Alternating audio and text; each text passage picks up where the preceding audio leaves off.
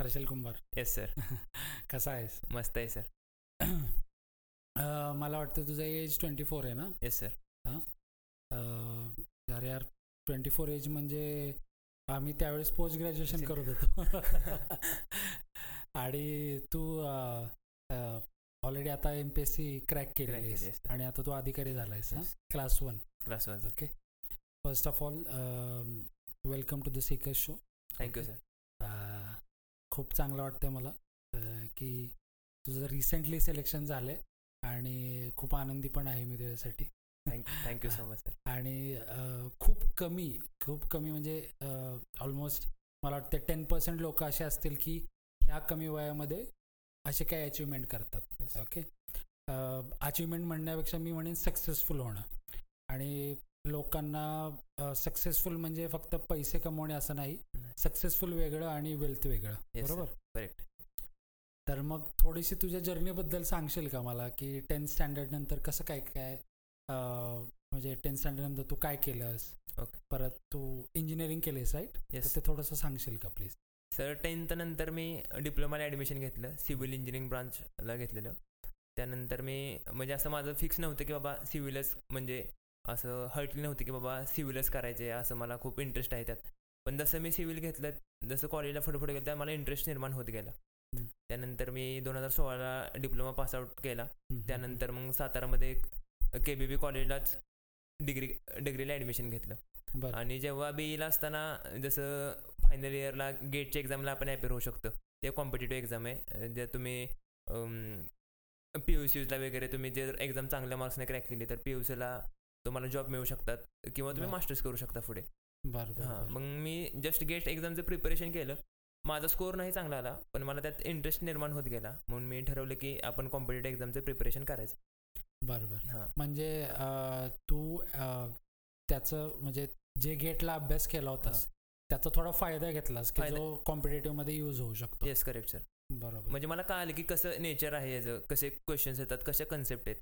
म्हणजे कॉलेज लाईफमध्ये जस्ट की एक्झाम देणं पास होणं हेच करत आलो. आणि जेव्हा ॲक्च्युअलमध्ये जे कन्सेप्च्युअल नॉलेज काय असतं ते कन्सेप्ट किती इंटरेस्टिंग असतात हे समजलं मला जेव्हा गेटचा अभ्यास करत तेव्हा. Practical knowledge knowledge.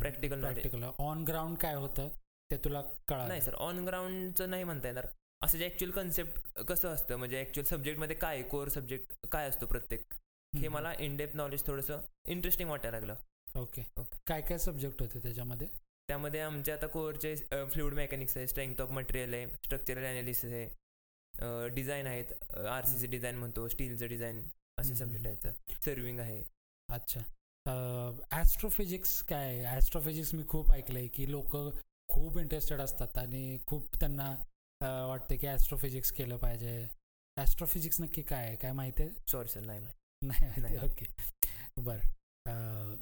ओके तर मग आता हे जे कॉम्पिटेटिव्ह एक्झाम तुम्ही दिली आणि एक्झाम दिल्यानंतर सेकंड टाइमला क्रॅक केलं ना तुम्ही? Yes sir second time second time तर ह्याचं काय म्हणजे ह्याच्या माग किती वर्षाचं हार्ड वर्किंग आहे? तर तीन वर्ष मी केला म्हणजे बी पास आउट झाल्यानंतर एक वर्ष पूर्ण सहा महिने क्लास केला. आणि सहा महिन्यानंतर दोन ते अडीच वर्ष पूर्ण अभ्यास केला. बरं. त्याचा हां. अडीच ते दोन ते अडीच वर्ष पूर्ण अभ्यास केला आणि सहा. महिने क्लास होता. किती तास अभ्यास करायचा तुम्ही? सर असं तासामध्ये नाही सांगता येणार. जसं सिच्युएशनल पण डेलीचं हार्डवर्क होतं. डेली सकाळपासून म्हणजे कायम अभ्यासाच्या झोनमध्येच राहिलेलो आहे मी. की लाईक आज चार दिवस केले की परत पाचव्या दिवशी कुठे फिरायलाच गेलो किंवा स्विच केलं. असं नाही. कंटिन्यू एक कन्सिस्टन्सी ठेवत गेलो. थोडं थोडे वा वाढवत गेलो की आज चार तास उद्या पाच तास सहा तास. आणि मग एक कंटिन्यू मला बसायची सवय लागली आणि मग मॅक्झिमम किती तास तुम्ही का एका जागेवर बसून अभ्यास केलेला आहे? आत्ता सर रिसेंट म्हणाल जेव्हा मेन्सचा एक्झाम होते डिसेंबरमध्ये तेव्हा अगदी मी चौदा चौदा पंधरा तास दिवसाला अभ्यास केलाय. बाप हो. आणि झोपायचं किती वेळ? झोपायचं सहा तास तरी घ्यायचोच मी कारण सहा तास झोप. एनर्जी राहिली पाहिजे. बरं. घरची काय कामं करत होता की नाही? घरची सर म्हणजे एक्झाम जेव्हा नसेल तर समजा रिसेंट दोन तीन महिने असेल तर मी शक्यतो नाहीच करायचो. घरातले नेहमी सपोर्टिव्ह राहिलेले आहेत. Support yes. कोणी ओरडलं नाही? नाही नाही नाही अजिबात नाही. फटके दिले नाहीत. नाही नाही, नाही, अजिबात नाही. एवढं करच आई करच नाही, असं. काय नाही ओके. मग सपोर्टिव्ह होते तुम्ही म्हटलं. सपोर्टिव्ह म्हणजे आई वडिलांनी काय कोणत्या पद्धतीने सपोर्ट केला तुम्हाला? म्हणजे अगदी क्ला आमची एवढी फा फायनान्शियल एवढी कंडिशन एवढी चांगली नाही म्हण नाही आहे अशी. की मग क्लासची फी भरणे एक लाख फी होती क्लासला मग ते सुद्धा आईवडिलांनी कर्ज काढून भरले. कॉलेजची फी सुद्धा कर्ज काढूनच भ भरली. असं म्हणजे नेहमी फायनान्शियल कधी एज्युकेशनलचा म्हणजे समजा एखादी गोष्ट घ्यायची एज्युकेशन रिलेटेड आहे तर कधी त्यांनी असं बघितलं नाही पैशाकडे. अच्छा म्हणजे नेहमी सपोर्ट केला नेहमी. सपोर्ट केलं नेहमी सपोर्ट केला ओके तर स्पेसिफिक तुमच्या आईवडिलांबद्दल अशा काही स्टोरीज सांगू शकता का? की जे तुम्हाला आठवतात आणि असं वाटतं की हे हे मी असताना व्हायला नाही पाहिजे. असं काय आहे का सिच्युएशन सर म्हणजे खरं सर सुरुवातीपासून आमची स्टोरी सांगतो कसे होते. वडिलांचं आमच्या किराणा स्टोअर होतं गावाला आणि आईचं लग्न झाल्यानंतर आई जस्ट की म्हणजे मुलांचं एज्युकेशन चांगलं मिळावं मुलांना. त्यासाठी मग सातारामध्ये सिटीमध्ये शिफ्ट झाली. तेव्हा सर अगदी आम्ही दहा बाय दहाच्या रूम अशी छोटीशी रूम होती.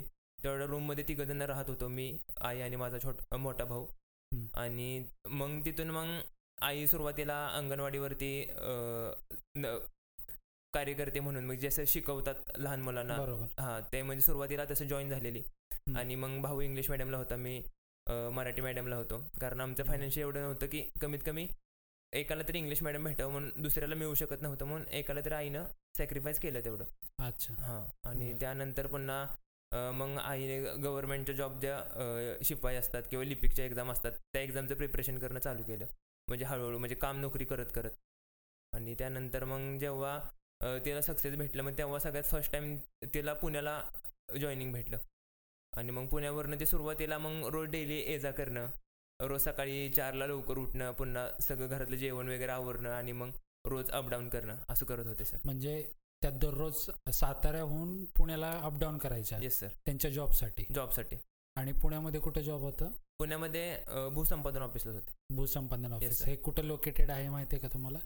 नाही सर एक्झॅक्टली नाही मला माहिती आपण बहुतेक म्हणजे इथून येतो म्हणजे तुमच्या घरापासून एस टी स्टँडवर जायचं तिथून बस पकडायची तिथे परत उतरायचं. पुण्यामध्ये आणि तिथून परत कुठे जे ऑफिस असेल. तिथे जायचं. जायचं आणि परत मग संध्याकाळी पण यायचं माघारी. मग. संध्याकाळी येऊन पण त्या घरातलं आवरणं सगळं जेवण वगैरे बनवणं घरातलं एवढं सगळं.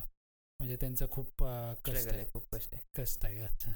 मग ह्याचं हे जे काय आता तुम्ही क्लास वन अधिकारी झाला ह्याचं अं, श्रेय कोणाला द्याल? श्रेय सर फॅमिली तर खूप आहेच. स्वतःचं हार्डवर्क सुद्धा आहे पण फॅमिलीचा खूप मोठा सपोर्ट आहे. वडिलांचा आहे आईचा आहे आणि भावाचा सुद्धा खूप मोठा सपोर्ट आहे. हो हो हो. आणि हो भाव पण तुमचा पी डब्ल्यू डी मध्ये आहे ना? येस सर हा, तो क्लास टू कुठे आहे आता तो? तो आता परभणीला पोस्टिंग आहे त्याचं. परभणीला पोस्टिंग आहे. बरं बरं. म्हणजे आईपासून सुरुवात झाली. सरकारी कॉम्पिटेटिव्ह एक्झाम द्यायची. कॉम्पिटेटिव्ह नाही म्हणताना पण एक्झाम ऍटलिस्ट गव्हर्नमेंट एक्झाम द्यायला सुरुवात झाली. आणि त्यांनी त्यांनीच तुम्हाला ते वळण लावलं की हे. तुम्ही करा. करा. तुम्हाला यामध्ये सक्सेस मिळू शकेल. मग काय असे इन्फॉर्मेशन शेअर करणं किंवा एज्यु एज्युकेशन शेअर करत होत्या का त्या? जेव्हा तू तू अभ्यास करत होतास तेव्हा त्या काय एज्युकेशन शेअर करत होत्या तुझ्याशी? नाही सर ॲक्च्युली म्हणजे तिचं नॉलेज बघितलं म्हणजे तिला जेवढं आहे आमच्या फील्डमध्ये एवढं माहीत नाहीये कसं असतं. बस तिचा नेहमी एवढं सपोर्ट राहिलाय की तुम्ही करा तुम्हाला शंभर टक्के यश भेटेल. बरं करा कराच तुम्ही. तिला विश्वास होता भेटेलच आम्हाला. बरं. बरं बरं. आत- आईचा विषय म्हणल्यावर खूप सेन्सिटिव्ह आणि खूप इम्पॉर्टंट आहे. तर आईसाठी एखादी गोष्ट समजा आता एखादी इन्सिडेंट झाला असेल तुमचा. प्रिव्हियसमध्ये असा काही कोणता इन्सिडेंट आहे का की जो तुम्हाला बदलायचा आहे आईबद्दलचा की बाबा त्या त्यावेळेस आईला खूप त्रास झालेला आहे आणि तो इन्सिडेंट तुम्हाला काय बदलायचा आहे का तर म्हणजे असा इन्सिडेंट नाही म्हणता येणार पण पहिल्यापासूनच आईचं होतं की स्वतःचं घर हे करायचं बांधायचं. कायम आम्ही आई कायमच रेंटच्या घरात आत्ता सुद्धा आम्ही रेंटच्या घरामध्येच राहतो. तर. मग आता आता जॉब मिळालाय तर एक स्वप्न आहे की चांगलं घर बांधायचं आईसाठी. आईसा आईसाठी आईसाठी स्वतःसाठी म्हणजे ते आलं. सर. नाही आलं आलं लक्षात. त्याच्या मागची भावना माझ्या लक्षात आली. घर बांधायचं घर बांधायचं स्वतःचं घर. काय काय किती मोठं घर बांधायचंय? काय स्वप्न आईचं? तर आता आम्ही खरं प्लॉट खरेदी केलंय. हा. आता मग कन्स्ट्रक्शन वगैरे आता जॉब लागलाय मग म्हणजे- चालू करणार आहे. म्हणजे आईने एवढं सगळं कष्ट वगैरे करून जे काय आता सेव्हिंग झाले असेल त्याच्यातून येस सर भावाने थोडाफार सपोर्ट केला. बरं. खरेदी केलेलं आहे. खरेदी केलेला आहे. बरं. बेस्ट इंटरेस्टिंग गोष्ट आहे. Sir. हळूहळू एक एक स्टेप पुढे पुढे होत चालली हां. बरोबर आहे. चांगले हळूहळूच होत होत. जाणार. कारण जसं तुम्ही सांगितलं की आईने पहिल्यांदा अंगणवाडीमध्ये काम केलं. केलं. त्यामधून त्यांना इन्फॉर्मेशन मिळाली असेल की बाबा आपण पण गव्हर्मेंट सर्व्हिसेसमध्ये काम करू शकतो. आणि त्यानंतर परत त्यांनी एक्झाम्स दिल्या आणि त्यानंतर मुलांना पण त्या दिशेला ठेवलं. बरोबर. खूप इन्स्पिरिंग इन्स्पायरिंग गोष्ट आहे. मे बी जे आत्ता कोणी पाहतंय आणि जे कोणी रडतंय की बाबा मला मला हे नाही होतंय मला जॉब मिळत नाही आहे किंवा काय. तर त्यांना हे एक इन्स्पिरेशन आहे की जरी तुम्हाला जॉब मिळत नसेल तरी तुम्ही थोडा वेळ तुमच्या स्वतः स्वतःसाठी देऊ शकता Yes. आणि ते हार्ड वर्किंग करून तुम्ही ते मिळवू शकता. बरोबर? ओके तर मग थोडंसं आता आपण माघारी जाऊया. आता तीन वर्ष आधी जाऊया. Yes. तुमच्या तीन वर्षाने एक मला वाटते सहा सहा सात वर्ष आधी जाऊया. तर कॉलेज लाईफबद्दल थोडंसं सांगता का? कॉलेज लाईफमध्ये सर मी करमर भावरा पॉलिटेक्निकला लिंबमध्ये जे कॉलेज आहे सातारामध्ये. तिथे होतो तिथे? ॲडमिशन घेतलं डिप्लोमाला. टेन्थ नंतर ॲडमिशन घेतलं मी तिथे सिव्हिल इंजिनिअरिंगला आणि मग सुरुवातीला सर मला सिव्हिल इंजिनिअरिंगमध्ये एवढा काय असा इंटरेस्ट नव्हता खास म्हणजे असं सुरुवातीला लँग्वेजचे सब्जेक्ट लाईक कम्युनिकेशन स्किल आणि सिव्हिलचे एखादे दुसरेच रिलेटेड सब्जेक्ट होते. आणि त्यामुळे जस्ट फर्स्ट इयर पास केलं आणि जेव्हा सेकंड इयरला गेलो जेव्हा सिव्हिलचे कोर सब्जेक्ट आले तेव्हा मला ते इंटरेस्टिंग निर्माण होत गेलं की लाईक फ्लुइड मेकॅनिक्स आहे स्ट्रेंथ ऑफ मटेरियल असे सर्विंग वगैरे जे प्रॅक्टिकली जे सगळं घडतं. मग त्या रिलेटेड जे सब्जेक्ट होते मग मला ते इंटरेस्ट होत गेलं. मग ते अभ्यास करायची कायमच सवय होत गेली. मग एक्झाममध्ये चांगले मार्क मिळवणे वगैरे असं इंटरेस्ट निर्माण होत गेला. इंटरेस्ट होत गेला तुम्हाला. मग टीचर्स वगैरे कसे होते तुम्हाला त्यावेळी शिकवायला? असं डिप्लोमाला टीचर्स खूप चांगले होते. डिप्लोमाचं कॉलेज सांगायचं म्हटलं तर नेहमी सपोर्टिव्ह होते. हा. इंटरनल मार्क्स जास्त देणे की मोटिवेट करणे मुलांना. की हां. पुढे जाऊन चांगले करा वगैरे. अच्छा म्हणजे टीचर्स चांगले म्हणजे खूप चांगले होते टीचर्स. म्हणजे तुमचा जो बेस आहे तो बेस चांगला झाला. डिप्लोमाला डिप्लोमाला ओके आणि तुम्ही काय ते सब्जेक्टची नावं घेतली? काय काय घेतलं नाव? फ्लुइड मेकॅनिक्स फ्लुइड मेकॅनिक्स काय असतं ते? सर वॉटरच्या रिलेटेड आहे. म्हणजे आता समजा आपल्या डॅमवर डॅम असेल कॅनल असेल आता जे इंजिनिअरिंगच्या रिलेटेड येतं ते सगळं वॉटर त्यामध्ये येतं फ्लुइड मेकॅनिक्समध्ये थोडंसं एखादं एक्झाम्पल वगैरे काय देऊ शकता का? फ्लुइड मेकॅनिक्सचं म्हणजे सर जे कॅनलचं पाणी वाहते जे पाणी कसे फोर्सेस वगैरे अप्लाय होतात म्हणजे कसं डिझाईन करायचं असतं? अच्छा वॉटरचं एवढं प्रेशर येतं. पाईपमधून पाणी वाहतं. मग ते पाईपचं किती साईज पाहिजे काय पाहिजे सगळं डिझाईन करणं. एका पॉईंटपासून दुसऱ्या पॉईंट पर्यंत पाणी न्यायचंय आपल्याला. अच्छा. हा. म्हणजे खास करून असं म्हणतात की म्हणजे एक सिंपल एक्झाम्पल. आपण जे नळाला पाईप वगैरे लावतो. टॅपला पाईप जे लावतो. ते पाईपची साईज. किती पाहिजे मग त्यामधून फ्लो किती पाण्याचा राहील. तसेच मोठ्या प्रोजेक्टमध्ये कॅनल्स वगैरे असतात त्यांचं डायमीटर किती पाहिजे किती ते वॉटर कॅरी करू शकतात. आणि डेसिमल्स वगैरे ते आपण ऐकतो म्हणजे आम्ही आम्ही ऐकतो डेसिमल आम जनता. जे ऐकतो की कोयनेमध्ये किंवा कुठल्या धरणामध्ये एवढं डेसिमल पाणी झालेलं आहे. त्या डेसिमल म्हणजे काय? ते घनता असते का त्याची? गंत हा सर किती पाणी आहे म्हणजे टीएमसी मध्ये त्याची कॅपॅसिटी असते. डॅमची किती कॅपॅसिटी आहे ऍक्च्युली अच्छा टी एम सी म्हणजे? थाउजंड मिलियन क्युबिक मीटरमध्ये त्यामध्ये. मोजतात ते हा. त्याचं. फुल फॉर्म आहे. बरोबर. आणि पाऊस पण तसाच मोजतात ना काही नाही पाऊस सर एम एममध्ये मोजतात. एम पाऊस एममध्ये सेंटीमीटरमध्ये हा. गेज मीटर्स असतात लावलेले असतात इन्स्टॉल केलेले असतात. इन्स्टॉल केलेले असतात. ते मेजर करतात. येस सर सातारामध्ये आहे सदर बाजारमध्ये. Okay okay. ओके मग डिप्लोमा नंतर? डिप्लोमा नंतर सर मग फायनलला चांगले पर्सेंटेज मिळाले. पण फायनान्शियल एवढी नव्हती. चांगलं कॉलेज मिळत होतं पण घराशेजारीच होतं केबीपी कॉलेज त्यामुळे मग घेतलं तिथे की घराशेजारी घराशेजारीच एकदम. अगदी पाचशे मीटर अंतरावरच होतं. बर. तिथेच राहिलं होतं गव्हर्नमेंट क्वार्टर्समध्ये बर. हां. आणि मग कॉलेजला गेल्यावर थोडं एन्जॉयकडे जास्त हे होतं. कल होतं एन्जॉयकडे आणि जास्त अभ्यासाकडे एवढं इंटरेस्ट नव्हता. जस्ट एक्झाम पास कर एक्झाम आले की अभ्यास करण्याआधी पास होणे. त्यानंतर मग जसं second year third year pass केलं मग बी मध्ये गेल्यावर जी गेटची फायनल एक्झाम असते म्हणजे मास्टर्स करू शकता तुम्हाला पी यू सीमध्ये जॉब वगैरे मिळू शकतात तर मग गेटचा अभ्यास प्रिपरेशन थोडं चालू केलं बघूया म्हणलं कसं असते आणि जेव्हा ते गेटचं प्रिपरेशन चालू केलं तेव्हा ते ॲक्च्युअलमध्ये त्या कन्सेप्ट का आल्या प्रत्येक सब्जेक्टच्या म्हणजे ह्या सगळ्या सब्जेक्ट आजपर्यंत फक्त. थेरीचे पेपर लिहिले. हा. बरं आता इंजिनिअरिंगचं तुम्ही म्हटलं की आधी कॉलेजला गेल्यानंतर मस्ती केली एन्जॉय. केला तर एक मूवी होता त्याचं नाव थ्री इडियट्स आहे. बरोबर? थ्री इडियट्स पाहिलंय का? येस सर खूप वेळा पाहिलं प- किती वेळा पाहिलंय? लागला की नेहमी बघतोच. टीव्ही लागला की. टीव्हीला लागला की बघतोच. ओके. तर थ्री इडियट्समध्ये मला वाटतंय की पूर्ण इन्फॉर्मेशन दिलेली आहे की इंजि इंजिनिअरिंगच्या स्टुडंटची लाईफ कशी असते. बरोबर? मग पहिल्या वर्षी जसं तुम्ही म्हटला की मस्ती करणे एन्जॉय करणे. ओके? त्यामध्ये पण तेच दाखवलेलं आहे. बरोबर? आणि मित्रांबरोबर दंगा मस्ती करणे आणि एक्झाम फक्त द्यायचे पास फक्त व्हायचं एवढं. ह्याचं कारण काय आहे की की लोक खास करून स्टुडंट जे आहेत ते का अशा पद्धतीनं विचार करतात? सर काही इनोव्हेशन वगैरे काही नाहीये? नाहीये सर. ऍक्च्युली म्हणजे होतंय कसं सर पहिल्यापासून तेच चालत आले जस्ट आता कॉलेजकडून सबमिशन लिहिलं जातं. खूप सारे अं, म्हणजे लाईक असाइनमेंट्स देणं. लॅब मॅन्युअल लिहिणं. हे तेच चालत आले की जस्ट फक्त नो प्रॅक्टिकल म्हणजे प्रॅक्टिकल वगैरे एवढे घेतले जात नाहीत. लेक्चर वगैरेमध्ये एवढं क्वालिटी एज्युकेशन दिलं जात नाही. जस्ट एक्झाम पास करण्यासाठी जे गरजेचं आहे तेवढंच त्या ओरिएंटेडच शिकवलं जातं. बस जे नवीन क्रिएटिव्ह काय करू शकता तुम्ही अजून. ह्याबद्दल थोडं जरा कमी कल आहे त्याकडे. अच्छा. बर. आणि त्या थ्री इडियट्समध्ये असं पण दा दाखवलं आहे की मुलं सुसाईड करतात. सुसाईड. तर असे काही केस झालेले आहे का तुमच्या एक्झाम? तुमच्या नजरेत आलेली आहे का? आमच्या कॉलेजमध्ये ॲक्च्युली झालेली सर अशी. थोडं सांगू शकता का काय झालं? ॲक्च्युली सर एक मुलगी होती. असं म्हणजे सि आम्हाला सिनियर होती. मी तेव्हा कॉलेजमध्ये नव्हतो पण ऐकलेलं की त्या मुलीने सुसाईड केलेली. अशा अशा काय असतात की एवढं म- माणूस एवढ्या टोकाची भूमिका घेतो आणि आत्महत्या करतो? तर असं मी अगदी I I T N I टीमध्ये सुद्धा बघितलं की मुलांनी सुसाईड केलेलं आहे. आणि त्याच्या मागचे रिझन्स थोडेफार म्हणजे वाचलेले की शिक्षकांकडून थोडं प्रेशराईज केलं जातं सबमिशनसाठी वगैरे. किंवा असं ऐकलंय. म्हणजे जास्त मला डिटेल याबद्दल समजलेलं नाही अच्छा.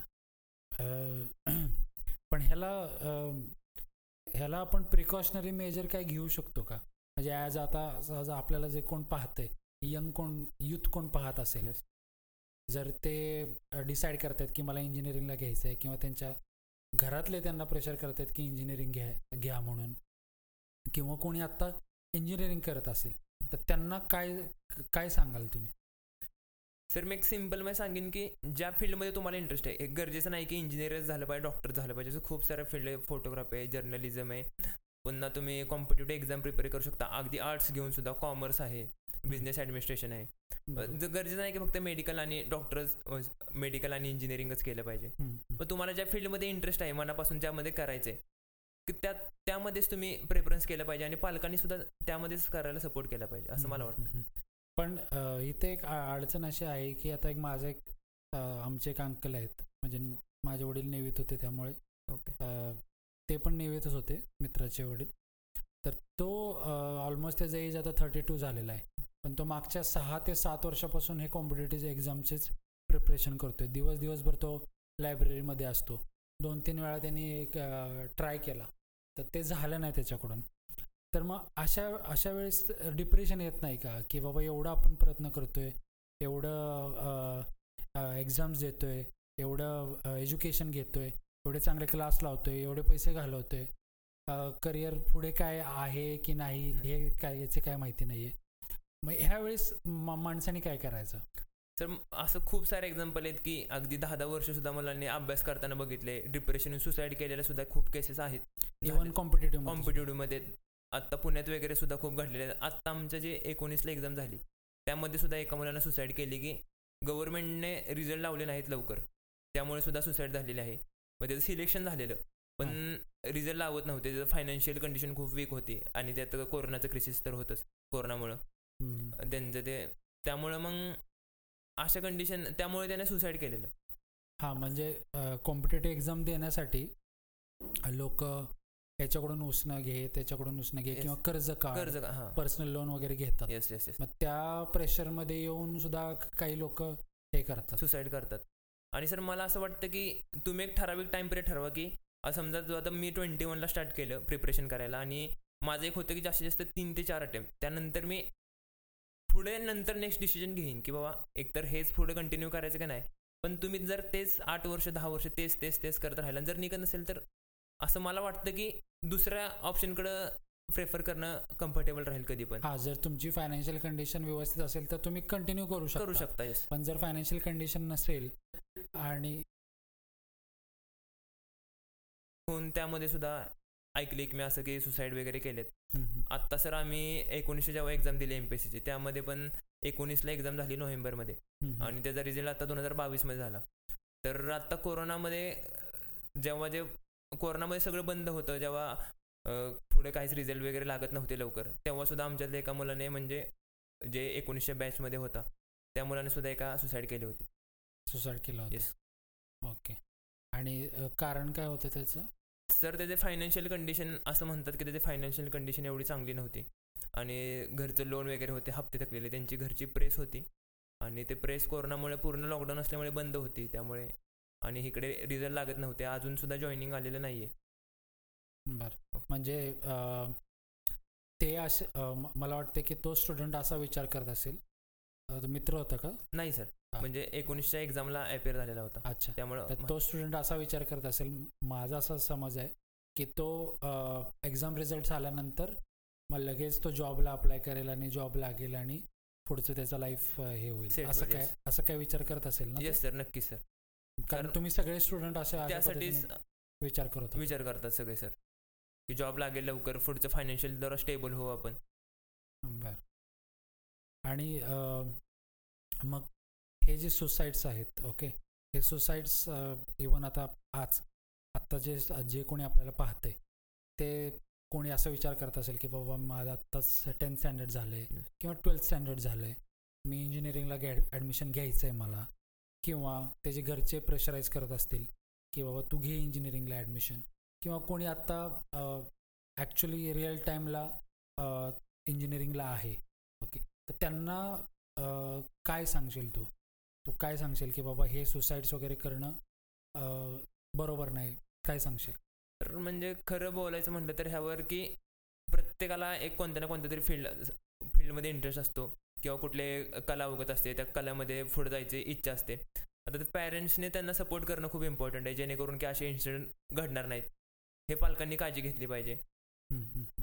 आणि जसं की तू आता तू कॉम्पिटेटिव्ह केला असे पण ऑप्शन आहेत. म्हणजे बी ई केल्यानंतर किंवा डिप्लोमा डिप्लोमा नाही ग्रॅज्युएशन हवं? ग्रॅज्युएशन तर मग ग्रॅज्युएशन नंतर तुम्ही हे कॉम्पिटेटिव्ह एक्झामचे पण ऑप्शन चूज करू शकता. येस सर कॉम्पिटेटिव्ह करू शकतो एम बी ए करू शकतो मास्टर्स करू शकतो. म्हणजे खूप बरं. ऑप्शन आहेत. पण अ, असं पण मी पाहिलं आहे की लोक सहा सहा सात सात वर्ष M P S C U P S सीचं प्रिपरेशन करतात पण त्यांना त्यामध्ये सक्सेस मिळत नाही. आणि आणि तेच करत राहतात. तर हे हे कसं थांबवावं किंवा हे कसं हँडल करायला पाहिजे? सर ॲक्च्युअलमध्ये आता कंडिशन बघता की जॉब गव्हर्नमेंट जॉब खूप कमी प्रमाणात निघतात. आता आमच्या वेळी सर दोनशे पंचवीस जागा निघाल्या होत्या. आणि फॉर्म सुरुवात जेव्हा प्रिलिम्स होते तेव्हा एक तीस ते चाळीस हजार फॉर्म अप्लाय होतात. आणि त्यातून म्हणजे अगदी वन पर्सेंट फक्त सिलेक्शन आहे. आणि मग ते दोनशे जण झाले बाकीचे करतच राहतात पुढे. आठ वर्ष झाले दहा वर्ष झाले असे बरेच जण मी बघितलेत की. करतायत पुढे. तर मला असं वाटतं की ॲक्च्युअली म्हणजे एक ठराविक टाइम पिरियड ठरवा ना प्रत्येकाने की आपण एवढ्याच वर्ष प्रिपरेशन करायचे एक तीन वर्ष चार वर्ष किंवा तीन अटेम्प्ट चार अटेम्प्ट जर नाही झालं तर जॉब वगैरे बघून साईड बाय साईड प्रिपरेशन करा. अभ्यास तर तीन वर्ष केला म्हणजे अभ्यास तर पूर्ण झालेलाच आहे तर तुम्ही. साईड बाय साईड सुद्धा करू शकता. बरोबर. पण जर एखाद्याची फायनान्शियल कंडिशन ठीक असेल आणि घरात घरातून सपोर्ट पण असेल. घरातून सपोर्ट म्हणण्यापेक्षा मेंटल हेल्थ त्याची चांगली असेल. तर तो कंटिन्यू करू शकतो दहा. वर्ष अकरा वर्ष बारा वर्ष. डेफिनेटली पण ज्याची फायनान्शियल कंडिशन योग्य नाही आहे ओके आणि तो करतोय पण त्याला त्या त्यामध्ये सक्सेस मिळत नाही नाही. बरोबर? तर असे पण काही इन्सिडेंट झालेत का की बाबा त्या प्रिपरेशन करायच करताना सुद्धा लोकांनी सुसाईड केलंय? नाही सर असं मी नाही असं असं. काय नाही. असं काही पाहिलेलं नाही. सर असं पण आहे की बरेच जण असे आहेत की जॉब करत करत सुद्धा एमपीएससी क्रॅक केली. असं नाही की तुम्हाला की लाईक क्लास लावलाच पाहिजे. तुम्ही कर्ज काढा आणि क्लास लावा. असं काही नाही आहे की इम्पॉर्टंट नाही आहे. तुम्ही अशी खूप सारी जण आहेत आता आमच्यात की जॉब करत करत सुद्धा त्यांनी एमपीएससी क्रॅक केलेली आहे. एमपीएससी हा, बस तुम्हाला करण्याची जिद्द पाहिजे. जिद्द पाहिजे बरोबर. ओके तर आता इंजिनिअरिंगवर परत आपण जाऊया. का मी सॉ सॉरी मी जास्त इंजिनिअरिंगबद्दल बोलतोय. Yes. कारण इंजिनिअरिंग चे स्टुडंट्स माझे काही बरेचसे मित्र आहेत. इवन माझ्या कॉलेजच्या समोरच इंजिनिअरिंग गव्हर्मेंट इंजिनिअरिंग कॉलेज होतं. पण ते असे कधी उत्साही कधी इनोव्हेटिव्ह बोललेत किंवा काय असं इनोव्हेटिव्ह करावं तर असं कधी मला दिसलं नाही. तर याचं मागचं कारण काय? याच्या मागचं का मेन कारण काय असू शकतं? तर आता आजकाल जे तुम्ही कल्चर बघताय की सगळे आता इंजिनिअरिंग कॉलेज आहे म्हणजे जे शिक्षणाचा दर्जा थोडासा मला खालवल्यासारखा वाटतो. म्हणजे क्वालिटी एज्युकेशन म्हणतो की जे सगळे ट्राय करतात की I I T N I टीमध्ये जावं की जेणेकरून क्वालिटी एज्युकेशन मिळेल. आता जे बाकीचे कॉलेजमध्ये आहेत म्हणजे ठराविक जे गव्हर्नमेंटमध्ये ते सुद्धा खूप चांगले आहेत. पण जे आता आमच्या कॉलेजमध्ये असं नावं ठेवू नये कॉलेजला कोणत्या पण लाईक प्रॅक्टिकली ओरिएंटेड हे कमी असतं एज्युकेशन कमी असतं. की लाईक फक्त थेअरीचं थेअरी शिकवणे एक्झाम पास करणे. ह्या ह्या ओरिएंटेड असं कॉलेजमध्येच कधी इनिशिएटिव्ह ह्याबद्दल जास्त घेतलं जात नाही. आणि हो असं पण आहे की माझे मित्र इंजिनिअरिंग मित्र म्हणतात की तू इंजिनिअरिंग घेऊ नकोस. इंजिनिअरिंग स्टुडंट सांगतो की इंजिनिअरिंग घेऊ नकोस. तर स्कूलमध्ये सॉरी कॉलेजमध्ये जसं तुम्ही म्हटलं की फक्त प्रॅक्टिकल म्हणजे फक्त पास आउट होण्यासाठी. येस सर मग ह्याला सबस्टिट्यूट काय आहे? समजा जर कॉलेज नाही करायचं बाबा कॉलेज एखादं आय आय टीला समजा प्रत्येकजण जाऊ शकत नाही आय आय टीला बरोबर? मग हे नॉर्मल जे इंजिनिअरिंग कॉलेज आहेत हे काही इनोव्हेट इनोव्हेशन शिकवत नाहीत काही काहीतरी समाजामध्ये बदल होईल असं काही शिकवत नाहीत ओके? आणि तेच खास करून मुलं पा पाहत असतात ॲज अ इंजिनियर तर ते जर इंजिनिअरिंग करायचं नसेल तर दुसरं काय करू शकतात? असं नाही म्हणू शकत की इंजिनिअरिंग जरी इंजिनिअरिंग करायचं म्हटलं तरी सर तुम्ही आजकाल बघताय की युट्यूबरमध्ये फ्रीमध्ये खूप कंटेंट अवेलेबल आहे. तिथं Okay. यूज करू शकतो. जेव्हा आता आम्ही करत होतो तेव्हा असं एवढं नव्हतं की अवेलेबल आहे सगळं. म्हणजे यूट्यूबचा एवढा यूज नव्हता. जसं आता डेली रिचार्ज मिळतो आपला रोज एक जी बी दीड जी बी तर तुम्ही त्याचा यूट्यूब चांगल्या सोर्ससाठी सुद्धा यूज करू शकता. हां. असं म्हणजे स्वतः स्वतः जर तुम्हाला करायचं असेल तर स्वतः तुम्ही थोडी मेहनत घेऊन थोडा रिसर्च करून गुगलवरती यूट्यूबवरती खूप डाटा अवेलेबल आहे. तुम्ही ते रीड करू शकता. बरोबर. हां बरोबर. गुगलबद्दल तुम्ही बोलला. ते अगदी योग्य आहे. की त्यासाठीच मी पण हे मीडियम शोधलंय. लोकांपर्यंत पोहोचायचं आणि लोकांना अवेअर करायचं. एज्युकेशन प्लस एंटरटेनमेंट हाच माझा हेतू आहे. त्यामुळेच मी हे पॉडकास्ट घेतोय. द सीकर शो माध्यमातून. Okay. ओके तर आता मला हे विचारायचं थोडं डीप क्वेश्चन आहे. आणि थोडा म्हणजे डिस्टर्ब करणारा सुद्धा आहे. सुसाईड्स ओके सुसाईड्सबद्दल काय म्हणजे आपल्याला काय करता येईल? प्रिकॉशनरी मेजर्स काय घेता येतील? आपण किती रिड्यूस करू शकतो? त्याला काय एज्युकेशन द्यायची गरज आहे का? तर त्याच्याबद्दल थोडंसं सांग. ॲक्च्युलीमध्ये सर आता तुम्ही बघताय की बरेच जणांचं असं होतं की घरून फोर्स असतो की बाबा तू इंजिनिअरिंगच कर किंवा तू मेडिकलला जा. म्हणजे त्या मुलाची समजा कुठली दुसरी काही करायची इच्छा असेल बाबा ते समजा काय पॅशन असेल. समजा एखादी आर्ट म्हणू शकतो आपण. आर्टमध्ये पण काही नाही इंटरेस्ट असतो. पण सर घरच्यांनी असं फोर्स म्हणजे घरच्यांनी जे काय करतो ज्यामध्ये त्याला काय करायची इच्छा आहे त्यामुळे त्याला सपोर्ट करणं मला वाटतं गरजेचं आहे. आणि. सोशल अवेअरनेस प्रोग्राम जसे की तुम्ही आता यूट्यूबवरून हे खूप चांगली इनिशिएटिव्ह आहे. ह्यातून तुम्ही सुद्धा अवेअरनेस निर्माण करू शकता सर नाही माझा प्रयत्न तोच असणार आहे. पण फिजिकल असं काय काउन्सिलिंग वगैरे असतं का कॉलेजमध्ये? काउन्सिलिंगमध्ये सर नाही सर. काउन्सिलिंग असं काही कॉलेजमध्ये तर नव्हतं. बाहेर बाकीच्या मला एवढं माहिती नाही. पण आमच्यामध्ये तर असं काही खास नव्हतं ह्या- ह्याबद्दल. नाही शक्यतो मी म्हणजे जेवढे पण कॉलेज स्टुडंट आहेत इवन आता माझ्या एका मोठ्या भावाचा मुलगा आहे तो एरोनॉटिकल इंजिनिअरिंग करतोय. Okay. अं, बँगलोरला. मीच ॲडमिशन त्याला सगळं करून दिलेलं आहे. तर तिथे बँगलोरच्या साईडला म्हणजे साऊथच्या साईडला थोडंसं कल्चर आहे काउन्सलिंगचं ओके इन केस जर कोणी डिप्रेशनमध्ये असेल मुलगा कारण ते खूप काय काही काही मुलं त्यांचं स्टेट सोडून सुद्धा एज्युकेशन घ्यायला येतात त्यांचं घर सोडून हॉस्टेलमध्ये वगैरे राहतात. तर त्यांना काउन्सिलिंगची गरज आहे. Yes.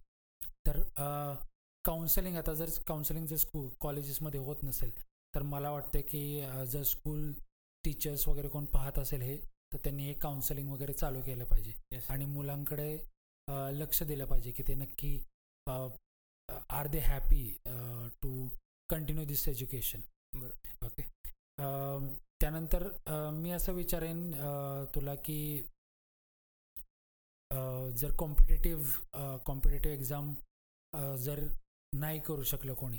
तर दुसरं काय काय ऑप्शन आहेत इंजिनियर्ससाठी इंजिनियरसाठी सर आता आमच्यातले पण असे बरेच जण आहेत की पहिल्यांदा कॉम्पिटेटिव्ह एक्झाम केले एक दोन वर्ष. त्यानंतर आता माझ्याबरोबरच होते क्लासला सुद्धा. तर काहींनी एम बी ए केलं. मग काहींनी एम टेकला ॲडमिशन घेतलं मास्टरसाठी पुढे. काहींनी फील्ड स्विच केली. आता मग तुम्हाला मी बोललो की आय टीचे कोर्स केले जसे की सीडॅक आहे किंवा डाटा. सायन्स आहे. बरोबर. त्या फील्डमध्ये सुद्धा ते गेलेले आहेत ते. अच्छा कम्प्युटर सेक्टरमध्ये जास्त ओपनिंग्स आता आहेत. आहेत.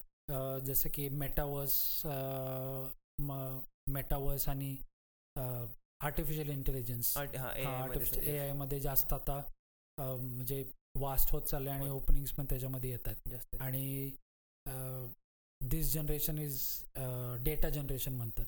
की तुमचा इवन आपण टेस्लाचं एक एक्झाम्पल घेऊया की टेस्ला ही काय कार कंपनी नाही आहे. ती एक डेटा कंपनी आहे कारण ते जेव्हा टेस्ला रोडवर चालते तर ते मॅपिंग पूर्ण कलेक्शन डेटा कलेक्शन करते. ओके बरोबर? तर ती डेटा कंपनी आहे. त्यामुळेच टेस्लाचं शेअर्स एवढे एक्सपेन्सिव्ह आहेत महाग आहेत आणि. टेस्ला वर्ल्डची नंबर वन. कंपनी म्हणली जातात. बरोबर आहे. मग हे सेक्टर जे आहेत. बाकीचे सेक्टर आहेत त्याच्यामध्ये अपॉर्च्युनिटी अपॉर्च्युनिटी आहेत आणि ते मुलं पाहू शकतात. जर मेकॅनिकल वगैरे सिव्हिल ह्याच्यामध्ये जर त्यांना अपॉर्च्युनिटी मिळत नसेल. तर मिळत नसेल तर. बरोबर. ॲक्च्युली मध्ये सर नाही येतच म्हणजे खूप कमी प्रमाणात आहेत. की लाईक आता ग्रॅज्युएशन झाले तर एक कुठे ते साईडवर जॉब करणं सहा हजार किंवा आठ हजार जास्तीत जास्त सातारामध्ये आता करायचं म्हणलं आपल्या सिटीमध्ये. तर सहा हजार किंवा आठ हजार दिवसभर तू नऊ ते संध्याकाळी सहा ते आठपर्यंत मग ते त्यांना म्हणजे कम्फर्टेबल म्हणजे फायनान्शियल काही सपोर्ट मिळत नाही त्यातून. मग एकतर आणि गव्हर्नमेंट जॉब सुद्धा खूप कमी प्रमाणात निघत आहेत आणि मास्टर्स करून सुद्धा तेच कंडिशन आहे. आणि ज्याच्याकडे फायनान्शियल सपोर्ट आहे तो स्वतःचा बिझनेस स्टार्ट करू शकतो कन्स्ट्रक्शन कंपनी वगैरे चालू करू शकतो. हो बरोबर. आणि काय कन्स्ट्रक्शन कंपनी चालेल सुद्धा असं काय नाहीये? नाहीये. किंवा लॉस सुद्धा होऊ शकतो हो, काही हो. होऊ शकतो. बरं गव्हर्नमेंट ह्यासाठी काय करतंय का? गव्हर्नमेंट काय इंजिनिअरिंग स्टुडंट जे पास आउट होतात त्यांच्यासाठी काय करतंय? काय इन्फॉर्मेशन आहे तुम्हाला त्याच्याबद्दल.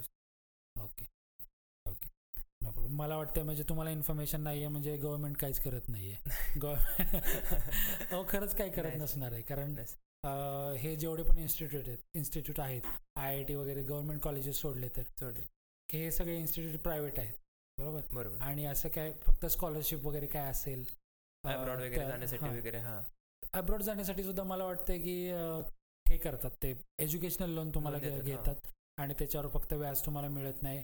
पण काही वर्षानंतर ते व्याज कंटिन्यू होतं. कंटिन्यू चालू होतं. ओके मग तेवढंच करते. सपोर्ट आहे हा. सपोर्ट गव्हर्नमेंट असं काय स्पेशल इनिशिएटिव्ह घेतलेलं नाही आहे गव्हर्नमेंटने वॅकन्सी वगैरे डेव्हलप करणं वगैरे म्हणजे आता गव्हर्नमेंट जॉब जास्त. म्हणजे आता आमच्या फील्डमध्ये बघाल तर गव्हर्नमेंट खूप वॅकन्सी एम टी आहेत. की. ते म्हणजे त्याचा पाठपुरावा करून की जास्तीत जास्त वॅकन्सी उपलब्ध करून देणं. ह्यासाठी गव्हर्नमेंटचा प्रयत्न जास्त दिसत नाही हां बरोबर. कारण खूप लिमिटेड सीट आहेत येस सर मग मला वाटतं काय की लिमिटेड बजेटिंगच असणार आहे की बाबा ह्या बजेटमध्ये आम्ही तीनच लोक घेऊ शकतो. Yes. की जसं की एक्झाम्पल घ्या पाच लाखाचं बजेट आहे. ह्या डिपार्टमेंटला तुमच्या डिपार्टमेंटला तर ह्याच्यामध्ये आम्ही तीनच इंजिनियर घेऊ शकतो. क्लास वनचे किंवा क्लास टूचे मग त्याचं बजेटिंग असणार आहे गव्हर्नमेंटचं ओके त्यानंतर मी असं विचारेन की मुलांना मुलांना समजा इंजिनिअरिंग घेतलंय इनोव्हेशन इनोव्हेशनबद्दल कोणी बोलत नाही आहे. इनोव्हेशनबद्दल स्कू कॉलेजेस सुद्धा काय बोलत. नाही आहेत आणि स्वतः जर समजा एखाद्याला इनोव्हेशन करायचं असेल जसं की थ्री डेट्समध्ये एक वेडा होता. क्रेझी.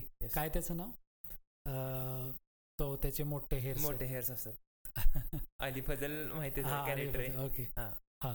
तर तो बहुतेक किती वर्ष त्या कॉलेजमध्ये होता? की पास आउट पास आउट होऊन सुद्धा काय काय प्रोजेक्ट राहिलेला प्रोजेक्ट राहिलेला असतो. मग तो एक प्रयत्न करतो की बाबा तो ड्रोन ड्रोन बनवतो की जो की ट्रॅफिक मॉनिटरिंग करू शकतो. राईट? येस मग असे इनोव्हेशन जर आपल्याला क्रिएट करायचे असतील तर आपण काय करू शकतो? सर मला वाटते की आता आमच्या कॉलेजमध्ये तर अशा म्हणजे भरवतात. म्हणजे जास्त प्रमाणात नाही प्रमाण खूप कमी आहे. पण बऱ्याच बाहेरच्या कॉलेजमध्ये की कॉम्पिटिशन्स अरेंज वगैरे केले जातात. जसे की रोबोटिक्स वगैरे म्हणतात कॉम्पिटिशन असतात. म्हणजे आता मेकॅनिकलची तुम्ही मुलं बघतात की कार्स वगैरे क्रिएट करतात ते गाड्या. वगैरे. मग स्वतः स्वतः स्वतः घेऊन किंवा काही टीचर्स असतात कॉलेजमध्ये की सपोर्टिव्ह असतात तुम्हाला गाईड करतात. तर स्वतः इनिशिएटिव्ह घेणं प्रत्येकानं गरजेचं आहे असं मला वाटतं. आणि मी तो मगाशीच मी म्हटलं की युट्यूबचं सुद्धा इन्फॉर्मेशन खूप ॲज अ इन्फॉर्मेशन तुम्ही घेऊ शकता. आणि ते करू शकता.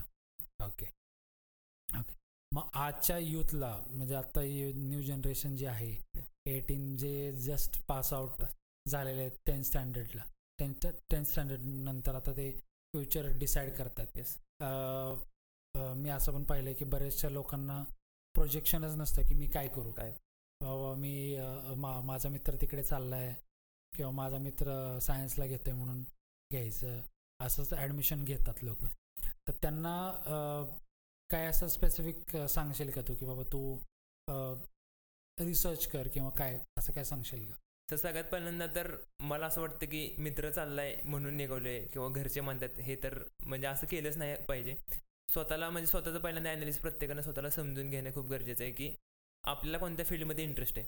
आणि जेव्हा पण कोणत्या पण फील्डमध्ये तुम्ही जावाल तेव्हा मला असं वाटतं की नेहमी प्रत्येकाने की आपल्याला जॉब चांगला मिळावा किंवा पैसे मिळावे ह्यासाठी म्हणण्यापेक्षा एक लर्निंग ॲटिट्यूड ठेवला पाहिजे. जेणेकरून. सक्सेस तर मग जसे की तुम्ही म्हणला थ्री डेट्समध्ये सांगितलं आहे की तुम्ही काबिल बना की तुम्हाला सक्सेस मिळणारच. सक्सेस बरोबर. मग त्या तसा ॲटिट्यूड ठेवणं खूप गरजेचं आहे असं मला ॲटिट्यूड महत्त्वाचा आहे. खूप महत्त्वाचा अप्रोच ॲटिट्यूड. महत्त्वाचा आहे. येस सर हां.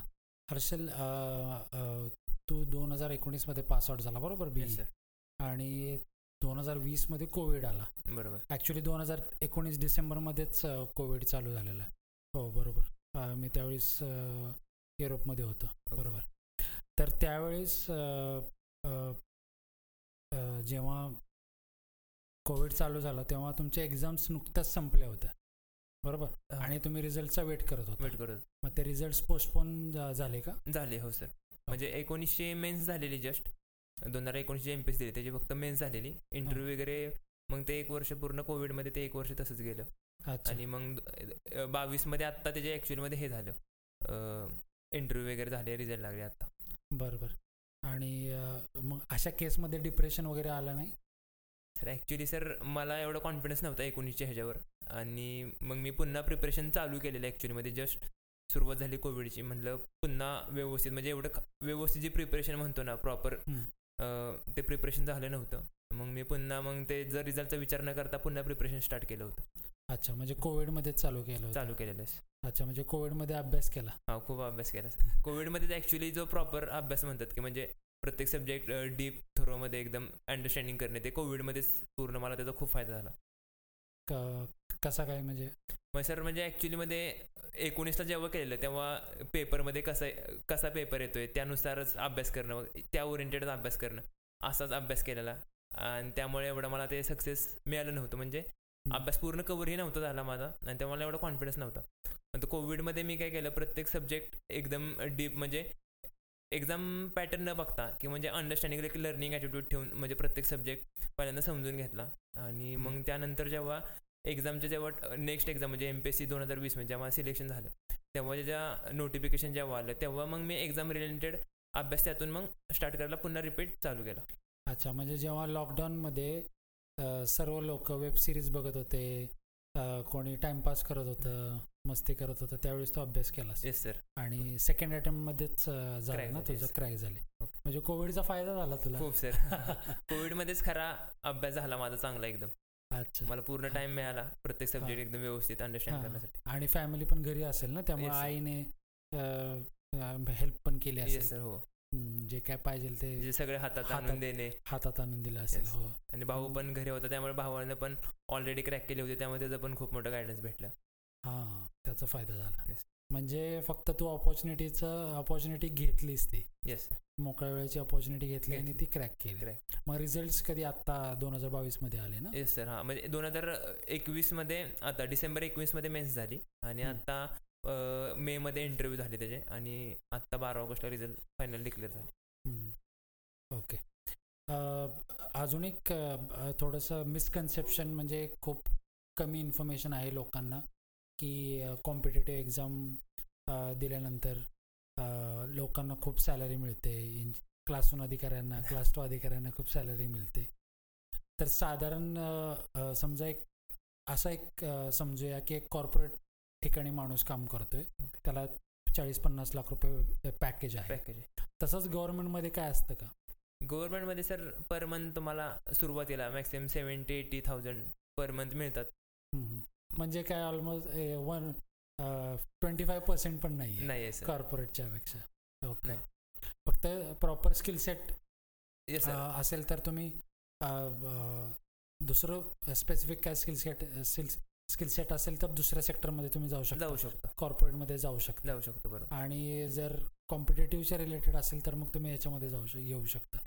तर ते हे जे बऱ्याच जणांचं मिसकन्सेप्शन आहे की जी सेट लाईफ आहे भरपूर पैसे मिळणार आहे असं काही नाही. इथून इथे सुद्धा तुम्हाला हार्डवर्क आहे. आहे. खूप अजून आता जे सुरुवात आहे अजून खूप शिकायचं आहे पुढं. Government projects on the ground जे काय चालतं चालतं आता. चॅलेंजेस जे काय खास करून आता हे पूर वगैरे येतो किंवा जे जुने जे पूल आहेत जे दगडी इंग अं, म्हणजे ब्रिटिशच्या ब्रिटिशच्या काळातले पूल आहेत ते जे- पडलेले आहेत पडलेले ते त्या तुम्हाला फिक्स करायचे आहेत. बरोबर. काही रेल्वे लाईन्सपासून तुम्हाला उड्डाण पूल वगैरे बनवायचे आहेत. हे असे बरेचसे चॅलेंजेस असतात आणि. हे काही सोपा not a simple job dam analysis वगैरे करणे म्हणजे डॅमचं इन्स्पेक्शन इन्स्पेक्शन वगैरे करणे. पुन्हा कॅनलचं इन्स्पेक्शन असतं. बरं. पुन्हा कधी कधी असं होतं की कुठं पूर वगैरे आलाय सगळं म्हणजे पुराचं अनालिसिस करणं की पूर येणार आहे का नाही ह्या वर्षी ह्या बऱ्याच गोष्टी असतात. अच्छा जे आता इरिगेशन डिपार्टमेंट अंडर आमच्या येतं. अच्छा. इरिगेशन डिपार्टमेंट आता इरिगेशन डिपार्टमेंट मला माहिती आहे तू काय जॉईन केलेलं नाही अजून. अजून तुला काय तुझा जॉब प्रोफाईल माहिती नसेल. पण इरिगेशन डिपार्टमेंटबद्दल थोडं सांगशील का? की समजा समजा कोणी तुझ्यासारखाच कोणी सिव्हिल इंजिनियर आहे समजा. आता. तो आप आपला हे पॉडकास्ट पाहतोय. आणि त्याचा पण बीई झालेला आहे. आणि त्याला प्रिपरेशन करायचं आहे तर त्याला काय सांगशील तू? जर इरिगेशनमध्ये म्हणजे आता प्रत्येकाला आता पी डब्ल्यू डी म्हणलं तर जास्त करून आता एम पी एस सी जे अभियांत्रिकी सेवा करतात ते शक्यतो पी डब्ल्यू डीला बरेच जण असं ऐकले की प्रेफरन्स देतात. काही जण ज्यांना आवड आहे ते डब्ल्यू आय डीला देतात. मला असं काही नव्हतं की जस्ट पी डब्ल्यू डीच पाहिजे किंवा डब्ल्यू आय डीच पाहिजे. मी जस्ट सिव्हिल इंजिनिअरिंगमध्ये मला कोणताही म्हणजे पूर्ण टोटल इंटरेस्ट आहे मला त्यात. त्यामुळं. मला जे भेटेल ते मी ॲक्सेप्ट केलेलं आहे. अच्छा. भेटेल ते के- केलेलं आहे म्हणजे फक्त फक्त ते पुढं बा पुढं हां म्हणजे जे काय होईल ते. जे काय हो जे काही चॅलेंज असेल ते त्यातून शिकत जाणं पुढं. आणि सिलेक्शन डिपार्टमेंटला सिलेक्शन आपल्या हातात असतं की जे नंबर्सवर म्हणजे रँक्सवर असतं? येस सर रँक्सवर असतं. रँक्सवर असतं अच्छा. आणि किती रँक्स लागतात समजा जर इरिगेशन डिपार्टमेंटला घ्यायचं तर? सर आता ते पोस्टवर डिपेंड आहे. किती पोस्ट आहेत त्याच्या? म्हणजे पी डब्ल्यू डीचे किती इरिगेशनचे किती आहे, दोनच आणि वॉटर कन्झर्वेशन असे तीन डिपार्टमेंट असतात. मग त्यानुसार शक्यतो आता आमच्याकडे तर असंच कल आहे की शक्यतो मुलं पी डब्ल्यू डीला प्रेफरन्स देतात. का बरं असं? पहिल्यापासून ते चालत आलेलं आहे त्याबद्दल मला सर नाही सांगता येणार. असं का? पण पी डब्ल्यू डी का? म्हणजे काय एवढं काय खास आहे इरिगेशनपेक्षा पी डब्ल्यू डी मध्ये असं काय आहे? असं नाव होत आलंय P W D P W D आणि P W D P W D म्हणजे काय? Public works department public works department works department yes म्हणजे त्याच्यामध्ये जनरल वर्क येतं का? येस म्हणजे आपल्या रोडचे वगैरे कन्स्ट्रक्शन पुन्हा बिल्डिंगचे जे गव्हर्नमेंटच्या बिल्डिंग असतात त्यांचे. रिपेअर्स वगैरे ब्रिजेस येतात. अच्छा. अच्छा. आणि इरिगेशन म्हणजे? इरिगेशनमध्ये डॅम कॅनल्स अच्छा. हां. ओके असे काही स्पेसिफिक बुक्स आहेत का? की ते त्या समजा एखाद्या जर प्रिपेअर करायचं असेल.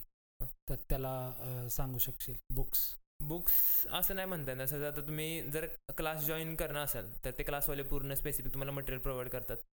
पूर्ण- गायडन्स करतात. मग ते सफिशियंट होऊन जातं.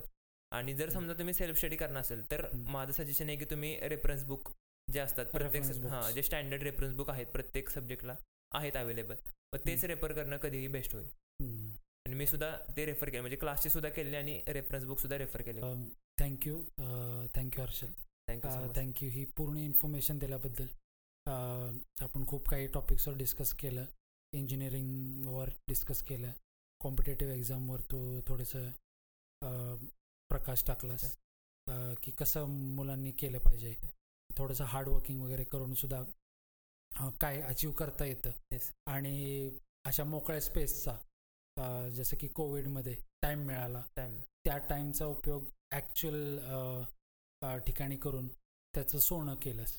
ओके तर त्या इन्फॉर्मेशनसाठी थँक्यू आणि तुला best of luck thank you so much sir फ्युचरसाठी okay hope तू आता जे पुराचे आता मला माहिती नाही कुठे तुझं पोस्टिंग वगैरे होईल.